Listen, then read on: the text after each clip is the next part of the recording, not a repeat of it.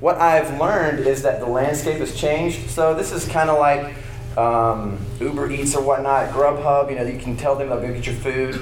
But here's the here's the tag: everything great about eating, combined with everything great about not talking to people. and so I don't know what it is in our culture that's so great about not talking to people, but everything is kind of moving to where we have less and less interpersonal interaction. And we're becoming more and more isolated. And also, when, when we used to be down here on our summer projects and go out on the beach and talk to people about our faith, there would be like these women or men that I would talk to, and maybe they didn't want to listen to me, but at the end they would say, Sweetie, honey, Anyone call you hun yet? At like the rest of that, honey. I, I don't need this right now, but I'm so proud of you. This is a real Southern accent, not like accent. You've been doing so well to come out here and share your faith. Like you are such a good young man. You're outstanding. This is what we want for our kids is to come out here and talk like this. And so they were excited that we were here. They, they, people would meet us on the beach and they might not want to believe or listen to what you have to say, but they would think you're doing the right thing you're being a good young man or good young woman to go do evangelism. Now, over the last four or five years, when I've gone out onto the beach, they don't really have that response.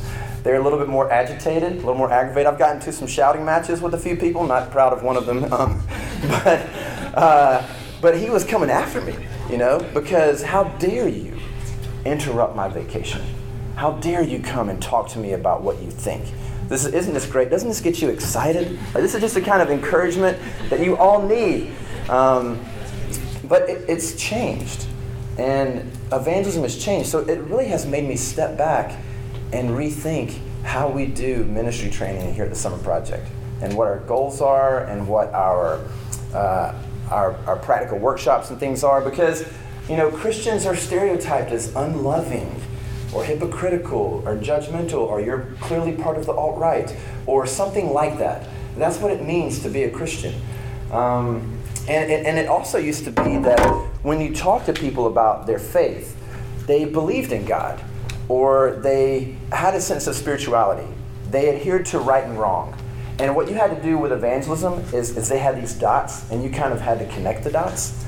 But now on the college campus, now in my neighborhood, now with the families that my daughters go to school with, now on the beaches of South Carolina, people don't have those dots.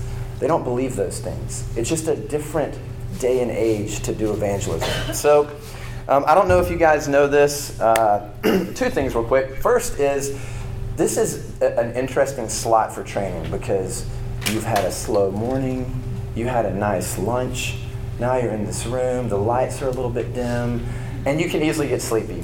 And I know that that maybe has something to do with me. I don't want to think too highly of myself. Maybe that doesn't have something to do with me. If you start to get sleepy, if you see your neighbor getting sleepy, then raise your hand and I'll call on them to pray, and then we'll see how much they sleep again. Um, and, uh, and so do whatever it takes to try to stay awake. Go get water, slap yourself. I, I, have, I have some exercises in here, so hopefully it won't just be me talking the whole time. Um, but uh, the second thing is, it, it used to be that every Wednesday we would have training and then we would go out onto the beach. And we're not going to do that every week. So for some of you, it might be like, oh, that was one of my favorite parts. And for others of you, you're like, the, the $1,900 I just raised is so much more worth it now. uh, and it's mainly because it, uh, ministry training, in a lot of ways, used to be built around trying to equip you to go out onto the beach and share your faith in an effective way. I don't really want to do that. I, I don't want to say it this starkly, but I don't really care about that very much. I want to equip you to share your faith at Walmart. I want to equip you to share your faith with your classmates. I want to equip you to share your faith with the people in your dorms. Yeah, it's like less beach evangelism. Now we will go out onto the beach and we will share our faith because I think there are some good things that you learn in that. You learn that you can be rejected, you can be criticized, and you'll be all right. Like you'll come back to our project and you'll be loved and you'll be accepted. It's not gonna, you're not going to die sharing your faith. You have to overcome some fear and some intrepidation and walking up to a stranger to talk to them. And I think that it's good for you to have that experience a few times. So we're gonna we're gonna give you that experience, and for some of you, maybe the one of you who is really excited about that aspect of project, you can stay excited. Um, but I really want to help you minister in a broader way. And hopefully in a lifelong way. And so I've really tried to think about it. Um, so just some interesting statistics, like these are shocking to me. Um, in this recent survey, 47% of evangelicals, which, which I don't know what they mean by that term, but let's just assume it's people like us, agree that it is wrong to share one's personal beliefs with someone of a different faith in hopes that they will one day share the same faith. Like, dude, I have this nice little laser pointer. see that? Do they know what that word means? Like, what is that word? What does it even mean? It means that you're going to talk to people about your faith. So they're kind of like 47% of people don't really believe that they are what they claim to be encircled in the previous box, um, which is interesting that they don't think we should do that. Maybe you don't think we should do that. Maybe you think that the whole concept of talking with someone else is a bad idea. You know, there was that guy who went to some island off of the coast of India and was killed. It was, it was in the last year, and there were so many people on, on the news and the media that would say he got what he deserved. Like he shouldn't be doing that. Like Christians, people like that. That is the problem with the world today. And I don't believe that's true. Um, the next stat is that 94% of these evangelicals say that the best thing that can happen for someone is for them to know Jesus. So I would imagine that you're here because you would fall into 94% who would say the best thing that can happen to someone is that they would know Jesus and who he is. So, why is it that they think you shouldn't talk to people about the best thing that can happen in their life? It, it makes me, here's my, here's my, this is the mind blowing part of the slide. Hmm. hmm. Why is that? I, I, what I want to believe is that, um, that it's not about sharing your faith, it's about how you do it. I think they probably think in the 47% that we should not go out onto the beach and share our faith with people. That that is not a good way to do it. But there's other ways to help people understand what the gospel is and how they learn that. Now, again, I don't agree that we shouldn't go out there. We're going to go out there. I think there are good things to learn from it. But it, I'm not trying to raise up a room full of incredibly gifted beach evangelists. I want you to be able to engage with the people that you're going to be around, that you're going to do life with for the rest of your life when it comes to doing ministry. Um, I, I, like the movie Gladiator. It's kind of an older movie. I tried to quote it with someone the other day and it just went right over their head. But there's this quote that he says that what we do in life echoes in eternity.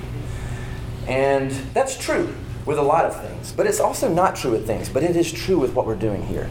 It's why I'm so excited to do this. Is because when you talk to someone who doesn't believe in Jesus, about the gospel. It, it's, the, it's a time when your actions, your life, is like on the edge of eternity. It has eternal implications, eternal ramifications. And I think that's really powerful. I want that to be happening for us. Um, a, a verse, Peter, in First Peter, it talks a lot about the kind of witness that you would have. I don't think I have this verse on the slide, but 1 Peter 3.15, it's one of the memory verses. In your hearts, honor Christ the Lord as holy, always being prepared to make a defense to anyone who asks you for a reason for the hope that you have, yet do it with gentleness and respect. So, my hope is that we would be men and women who engage with others with gentleness and respect, but who are always ready to talk about the hope that we have, always ready to defend it, always ready to speak about it, always ready to celebrate it. And so, maybe, maybe we'll get there. Um, I'll get to bicycles in a second. So my hope is is maybe three or fourfold. First, just like Zach said the other night, there are some of you here that are investigating Christianity, that aren't sure exactly what you believe. And so the thought of trying to get you to go talk to people about something that you're not personally convinced of is challenging. So I'm not trying to do that for you. I hope that as we talk about the good news of who Jesus is, that it's evangelism for you. That maybe you hear this and it clicks in a way and you come to faith. Maybe if you have questions, I would love to talk to you about your questions. And I hope I would I can uh, guarantee you that it would be done with gentleness and respect. So I don't think that's a lot of you, but it's some of you, and I'd love to talk to you. There's others, like Zach said, who maybe think you're a Christian, but you're not. And maybe there's a way that we'll talk about the gospel or talk about evangelism that will be powerful in the way that it affects your heart. And that would be a beautiful thing. But for the rest of you, I hope something clicks in you. I hope that something uh, breaks, that, that, that, the, the waters are unleashed in your life to want to minister to people for as long as you live. That's what happened to me on my first summer project. That's what happened to me in college. You have an opportunity in your life right now as a college student, unlike any other, for the rest of your life, to be around a bunch of people your age who have mm, virtually the same schedule, who pretty much live together in this you know, small acreage that is your campus, except for maybe the U of M is a little bit more spread out, so you try to shrink it down um, who have a lot more time on their hands, where the stakes aren't as high. When you're not, most of you aren't married, and most people don't get married in college, and you don't have children, and so you've got all this opportunity right now to be able to celebrate and hold out all that Jesus is. And so I want you to be able to do it. And for me, um, the, the, idea of bicycles is helpful. Uh, so this is me when I was, I don't know, two, I, I, hope I was not holding that because I'm really holding on to that pacifier. Um, and, uh, and that was my first set of wheels. And uh, I don't know how interested I was in it. I don't know why I have that blank face. Um, but uh, there was a day and age in my life. How many of you can ride a bicycle? All of you? Any, anyone struggle with riding a bicycle? There, there were some old ones on project that I threw away, we could have had a training session.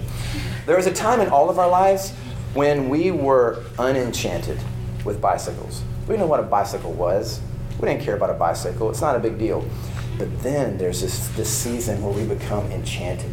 This is me at the ripe old age of six, about to open up my first bicycle. Um, and uh, the, the, the sad thing is I didn't want a bicycle, so I opened that up and it was a bicycle. And I looked at my, I was really sarcastic as a six-year-old. Just looked at my mom and I said, just what I didn't want, a bicycle. Um, and so I didn't touch that thing for about a year. So I was very unenchanted by bicycles. But then, I mean, do you guys remember when you learned how to ride a bicycle?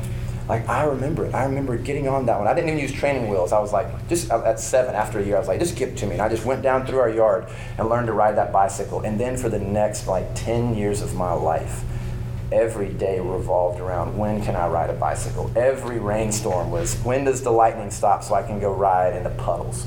And just, we had like these gullies, and I would just go jump off of people's driveways into these gullies, and it was always amazing when you land in it and the bike gets totally submerged and you can't, that's of rain. Um, but you guys remember that when, when you had that experience with bicycle? Yeah, I mean, I hope so. Then, I didn't really care about bicycles that much because I wanted a car. And it's not really that cool when you're, you know, in high school and you're always wanting to ride around on your BMX. We had a bike club in my neighborhood, and uh, we called it ourselves the Peach Valley Posse. And, and when you get into high school, it's just not that cool to be a part of the Peach Valley Posse anymore. um, so I went from being unenchanted as a one, two year old, because I'm definitely unenchanted right there, to being enchanted by bicycles. They were fascinating. And then I became very disenchanted with bicycles. I didn't really care about them. I became enchanted at that point with a 1982 Toyota Corolla. Um, but oh yeah, I forgot to show this picture. Whenever I was enchanted, it was kind of like this: like how to be awesome was riding a bike. Um, but then, like two years ago, I bought a new bicycle, and it's uh, I got it from REI. It's uh, it's a Diamondback. It's a mountain bike. I got my wife one from REI. And one of my favorite things to do in Minneapolis is to go ride around the city, like on the bike paths. Like it's incredible. And there's this re-enchantment that I experience now with riding a bike. It's just more simple, it's more enjoyable, right? That's what we all experience. I hope that relates to all of you. I felt the same way with evangelism. There was a time when when I was unenchanted, and maybe that's most of you, like the thought of evangelism, I don't know that I really want to do that. I don't know what I think about it. I don't know if we should do it. But then you move to enchanted and you share your faith or you, you talk to someone. If you ever talk to someone who's not a Christian and they become a Christian, get ready for enchantment. Like you will love it. That's what happened my freshman year in college. My suite mate became a Christian, and my life was changed by seeing what happened in his life. But then, as I got into ministry and into the church, I was kind of pulled away from evangelism and I became a little bit disenchanted. And maybe some of our older staff in here feel that way. Like you haven't really shared your faith that much recently, and it, it's harder. I, I, that's where I've been. But where I've been coming back is being re enchanted with the thought of talking to people about their faith. So, my goal is I want to enchant you with the thought of evangelism. I want to enchant you with the thought of ministry. You're not going to be satisfied as an engineer. or as a doctor, or as a teacher, or fill in the blank with whatever else your major might be. It is not going to fill you up. But if, as a nurse, you're able to engage with people about eternal things. If, as a doctor, you're able to talk about that. If, as a teacher, you're able to engage with a student in your class in a way that is slightly covert because you can't be overt with your faith, or whatever other fields you're in. Uh, there was a guy that I discipled, and he started working for Target Corporate. And he started having a Bible study every morning before work, downtown Minneapolis, with five other guys from Target. And it, he, he wasn't excited about going to work for Target. He was excited about that Bible study because it was like, I, you know, he was the toilet paper guy. I called him the TP man because he was the guy in charge of making sure that Target had certain brands of toilet paper. That was not a very enchanting job for him. But to be able to go and talk to people about his faith, that was bordering eternity. And he was excited about it. And that's what I want for you. Um, so I'm hoping that will happen. I want to jump into Mark and talk about that. But first, let me pray. Because wanting those things to happen, I can't do it. I can't craft a talk. I can't design a project. I can't give an illustration that's going to do that in your life. But God can. Maybe through me, maybe through just your summer. I don't know how, but I want to ask Him that He'll do it. Um, Lord, there are men and women in here. And, and some of them aren't, aren't enchanted by the gospel, aren't enchanted by you. And I want them to believe. I want it to be the best news in the world. Um, and a lot of them, God, maybe are not enchanted with the thought of ministry or evangelism. Maybe they really want to be enchanted. Maybe they really want to be helped. And God, would you help them? Would something break? Would something change? The thought that a room this size could go back to Northwestern and Bethel, St. Cloud, the U of M, St. Thomas, maybe another school that one or two people are from, and be passionate about talking about their faith about telling their story, about explaining to other people the good news of what Jesus has done is thrilling for me. It's what I want more than anything. So, would you do that? Would you be pleased to change hearts or at least raise the temperature in each person's life just a few degrees? That they would want to do this, that they would want to be a part of the greatest news in the world and, and telling that story. And so, I can't do it, but you can. And so, please, God, work that way, we ask in Jesus' name. Amen.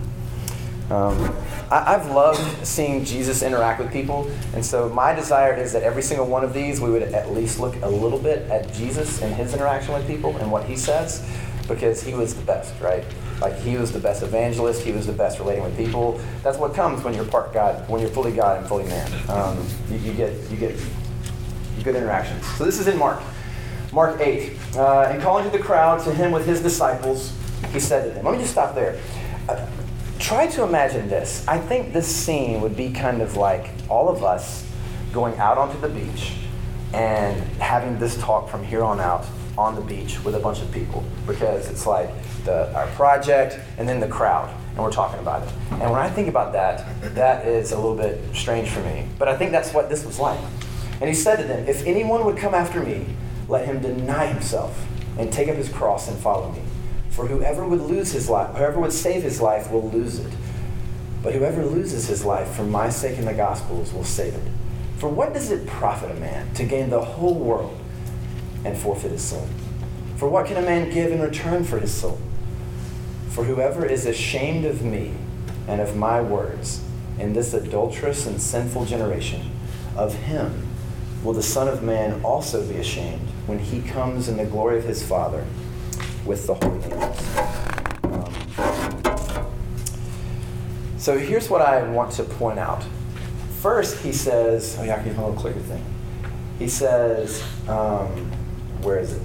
Whoever loses his life for my sake and the gospel's. So Emma talked about it a little bit. Zach mentioned it a little bit. But here's what I want you to do. Um, initially, my question was, well, what is the gospel? And we've talked about that. So here's your exercise time so that I'm not talking and you're doing something. I want you to take a few minutes and try to write down what you think the gospel is. I'm not going to call on people after this. Try to make this like your best attempt. Like give it your best shot. But here's the here's the clicker. One sentence. That's all you have. What is the gospel in one sentence? All right? Go. I'll give you it's 157. I give you three minutes. Three minutes. What is the gospel in one sentence?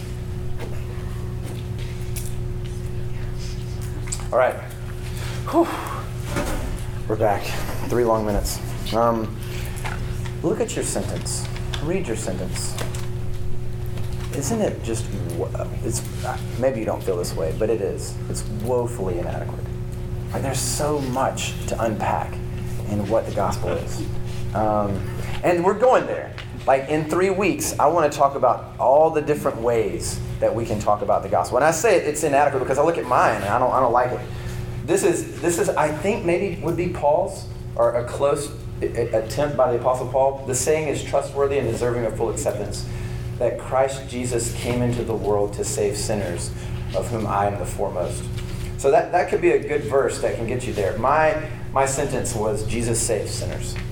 Um, because it's that's what it is, right? It's it's Jesus came to the world to save sinners. And I don't know I don't know what yours was, um, but I want you to think about it because as the summer progresses, we want to pull or, or unfold all the different layers of talking about it. There's an article that I have in your little notebook called "The Gospel in All Its Forms." And we're, we're, it's in a couple of weeks. We're just going to talk about different ways that you could present it. But every presentation, it just doesn't do it justice. And so I think it's, it's good to know that from the beginning. So, just in, in, in simple, what does gospel mean? Like, what does that word mean? Well, in your Bible, it's translated in the New Testament from Greek, and the word in Greek is evangelion. And that Greek word means good news.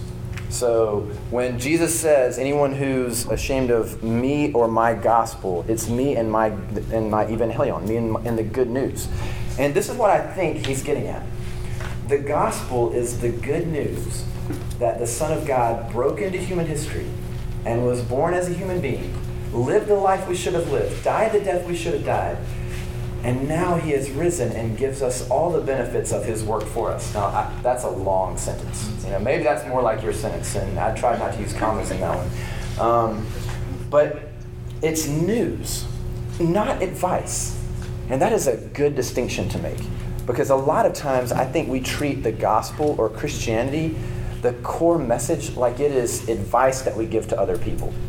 That you should do something. You should, you have to do this. But news is just what it is. It's just proclaimed.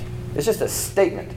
Um, different from military strategy. This is a quote by a guy named Martyn Lloyd-Jones. He says, Every other religion sends military advisors to people. Every other religion says that if you want to achieve salvation, you'll have to fight for your life. You've got to do something. Eightfold Path, Five Pillars of Islam, live a certain way, achieve nirvana. Like every other religion in the world is good advice. It's, it's advice on what you have to do. It's sending advice saying, here are the rites and rituals. Here's the transformation of consciousness and laws and regulation. We send heralds. We send messengers, not military advisors. Because it's news. You're just telling people news of what Jesus has done. Maybe that'd be another, like you could, little short statements. We send messengers, not military advisors. Or we want to tell people what has been done, not what they do. The gospel is not do, the gospel is done. It is finished. It's news. It's what Jesus has accomplished. And that is, is one good way to really think about what the gospel is, is good news. Um, in English, why did we translate evangelion from the Greek into the word gospel whenever William Tyndale translated the, the Bible into English? It's because if you look it up in, in, you know, on Google, it used to be look it up in Webster's, look up in the dictionary, look in encyclopedia. Now, if you Wikipedia it, um, because gospel means God's spell. Uh, I love enchanting things, right? Like God's spell. They use spell because spell in Old English was story. It wasn't like a magic spell, but it was God's story. And so it's both good news and it is the most amazing story in the world. I love uh, books, I love movies. My, my daughters really love movies. Um, they will do anything to be in front of a screen. Um, and so, whenever there's a movie that comes out that is a good movie to go see, I like to go take them because I love to, to have them answer this question. As soon as we come out of the movie, they know the question that's coming. The question is, what was that movie trying to say? And I love it when, when Sophie was six, we went and saw Frozen. It's like, what's that trying to say, Sophie? And she's like, sacrificial love. sacrificial love. That, that's kind of the answer. They like if the if the uh, Sunday school answer is Jesus, they know for me like the movie answer or the what's the main point of this is sacrificial love. Um, but I, I love how stories point to it. In every good story, if you like the story and there's something powerful about it, it's because it's borrowing. It is borrowed capital from the only story that is true and beautiful and magical and incredible and real historic, and it's enchanting. There's a book, uh, maybe some of you have read it. It's the Jesus Storybook Bible. If you've ever babysat for a family that at our church or on our staff team, they usually have it. Do you, Simmons? You guys have Jesus Storybook Bible? Jillix? I mean, Eden. Eden, Eden can't read this. She knows what's going on, but it's like we got to get that Jesus Storybook Bible. Um, and I just want to read this. I have to get over here because it's kind of small, and for some reason it, it did this weird thing with the font. But I just, I love, this is an introduction to it. So I would say close your eyes and let this capture your imagination. But I'm afraid if you do that, it might feel so good to just have the, your eyes closed that you're not going to open them. And that's scary for me. But I want that because I want your imagination to be stirred. We get so familiar with Bible stories. Have you ever thought, if you became a Christian when you were younger or you grew up in the church, have you ever wished that you didn't. That you became a Christian when you were like 28. Maybe you're not 20 right now, so that's hard to imagine. Um, in two years, I really want to become a Christian. it's not the goal. Um, but because I really wish that when I could really understand the Bible, it was fresh, like it was new, like I'd never experienced it.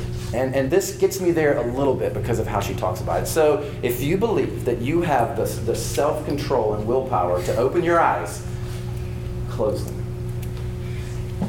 The Bible is not a book of rules or a book of heroes.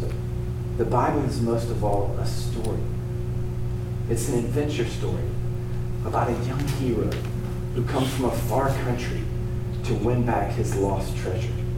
It's a love story about a brave prince who leaves his palace, his throne, everything to rescue the ones he loves. It's like the most wonderful fairy tale of all that's come true in real life. You see, the best thing about this story is it's true.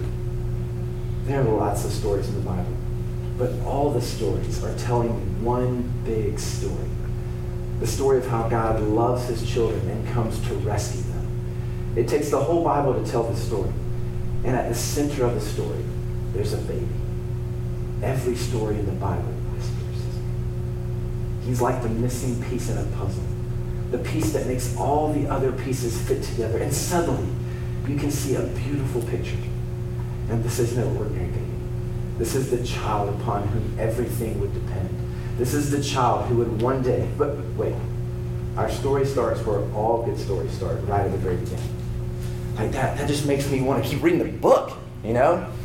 It, it, it moves me. It moves my imagination to think of the gospel like that, like that kind of story, that that's something that I want to tell people. That's something that I, I want to experience that that way every time I think about it. When I hear the word gospel, I want that to come into my mind, the story, the enchantment, the reality of it, the trueness of it, because it's, it's incredible. And so what's it going to take? For maybe, maybe you're in here and you really need to, to acquaint yourself with the true news of what the gospel is. But maybe you're in here and you need to be captured by the story. Your imagination needs to be stirred. There is so much in our world that is after your imagination. It's hard taking my girls to, to movies because a lot of times movies have good messages and they have bad messages. But regardless of whatever message they, they communicate, Pixar does it beautifully. It, it captures your imagination, it moves your heart. It is a, they make beautiful stories. And we've got to, to be captured by this. We've got to do our best to get our imaginations captured by Jesus and who he is. And that's hard to do. Um, th- this is a beautiful uh, imagination verse in First Peter. This is a little, this is a little foretaste, foretaste of maybe two days from now. It, this is talking about the prophets. It was revealed to the prophets that they were not serving themselves in what they were writing, but you, and the things that have now been announced to you through those who preached the good news. So here's a little little tip. What is the good news? What's he probably talking about there? He's probably talking about the gospel. This good news to you by the Holy Spirit sent from heaven. And what about this good news? What about these things? Things into which angels long to look. Angels long to be in your shoes. Okay, just stop. Like, can you imagine that? They long to know what you know. They long to experience the redemption that you've been offering. They long to be a part of this story. That, that is crazy. But it's crazy for one because it's hard for me to even think about angels. Much less that angels are envious that they long to look into this beautiful story of the gospel. It's incredible. Um, so that's the gospel. Second point, I only have two points. What is evangelism? I should have told you there you have a notes page. I, I kind of like it if you just listen and didn't take notes because maybe that would capture your imagination. Um, but we'll get there. So, what is evangelism? Um, I should have put the other. Oh, I did. So, back in the Mark passage, I don't know if you picked up on it, but what Jesus says is, Whoever is ashamed of me and of my words in this adulterous and sinful generation, of him will the Son of Man be ashamed. I think the adulterous and sinful generation is talking about the present world that the disciples were in. So I think the way that that would apply to us is now, our cultural setting. So maybe a way to say it would be whoever is ashamed of Jesus and of his words, the good news, the gospel, today, that he will be ashamed. Have you ever felt ashamed of being a Christian? Ever felt ashamed of the gospel? Ever? Oh, well, maybe this is what ashamed means. I think I have it. Ashamed means embarrassed or guilty because of one's actions, characteristics, or associations. I mean, I feel that when, when I'm at recess. Sometimes I volunteer for recess at my girls' school. Um, and, and I'm out there, you know, and there's like another parent, and we're just watching these kindergartners throw sand at each other. And, and they'll say, So, what do you do? And there's the moment. There's the moment for me. How do I answer that question? Because them will say, Oh, I mean, I just work with college students. Um, and they think, Oh, you're a professor. but the reality is, I am a college minister, I'm a pastor. And sometimes I've told them that, and they're like, oh, this kid has sand in their hair, and they're gone. Like, they don't want to hear it. And so I feel ashamed. I feel embarrassed or guilty about my association. Um, and, and I hate that. And I have to repent of that. And you do too. When it comes to on the plane, there's someone beside you, when you're in the classroom, when you've been at church and someone says, What did you do yesterday? And you talk about the homework that you did, you don't talk about going to church because you don't even know that you went to church because you're a little bit ashamed or embarrassed about being associated, about being a Christian. But the opposite of being ashamed is being proud. So maybe the, the, the way to flip the verse would be to say, Whoever is proud of me and of my words in this adulterous and sinful generation, of him will the Son of Man also be proud. Because proud is deep pleasure or satisfaction as a result of one's own achievements or qualities or possessions or I like this better for us, of, the, of those of someone with whom one is closely associated. Like that you're proud to be a Christian. You're proud to be associated with Jesus. You're proud to be a part of the story. You celebrate that. Because what do you do when you're proud of something? You talk about it. Like, um, I told some guys down here about this little sandwich place named Yes. And it, whenever you, know how you know that feeling when you tell someone they should try something, they should eat some food, they should go to a movie, they should read a book, you, kind of get a little nervous, right? Because what if they don't like it and you love it? It's going to ruin your joy. But later that day, when Derek, Franzi, and PJ came back and said, "Dude, that sandwich place, it was a 10." It's like, yes, like I can, I can leave the project now satisfied. because whenever you are proud of something, You, you talk about it and you want other people to know about it. Like, what's something that you've been proud of? That, like, what's a, a restaurant? Like, think about it. A restaurant that you went to and you got something. I went to this place called Tracy's on Franklin in Minneapolis. On Tuesday nights, they have 69 cent wings. Might be the best wings I've ever had in my life. And I can't wait for people to go there. Like, I've been telling people about Tracy's because it was great. Um, when you see a good movie, when people see Endgame, you know, Reed talked about it earlier today at the Leaders' Time. You see a movie that you like, you want people to go to it, you want to talk about it. Um, I, you know, I was walking in to the project behind Zach, um, and he's got this backpack. You have the backpack? Can you hold the backpack up for everyone? Hold it up high and then stand up, like do a little twirl. Do a little twirl. Oh, you're a, you're a model, right? there we go. Yeah, yep, yep. Man, when Zach, hey, how many people were around when Zach got that backpack? How many people did, what, how was he with that backpack? What did he say? Can I get some testimonies? How was that? How, how did he talk about it? That's all he talked about. She's the worst.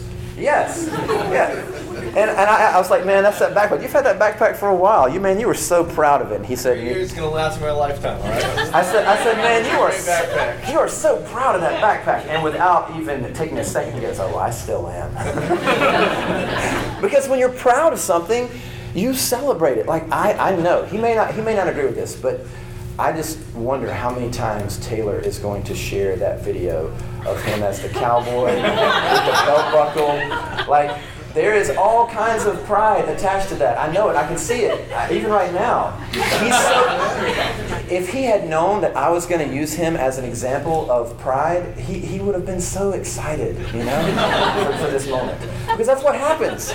So just think about something that, that you've shared recently that you're proud of. Like you are happy. It is you have deep pleasure and satisfaction to be associated with Groucho's, with that video, with that backpack, with that movie, with that story, whatever it is.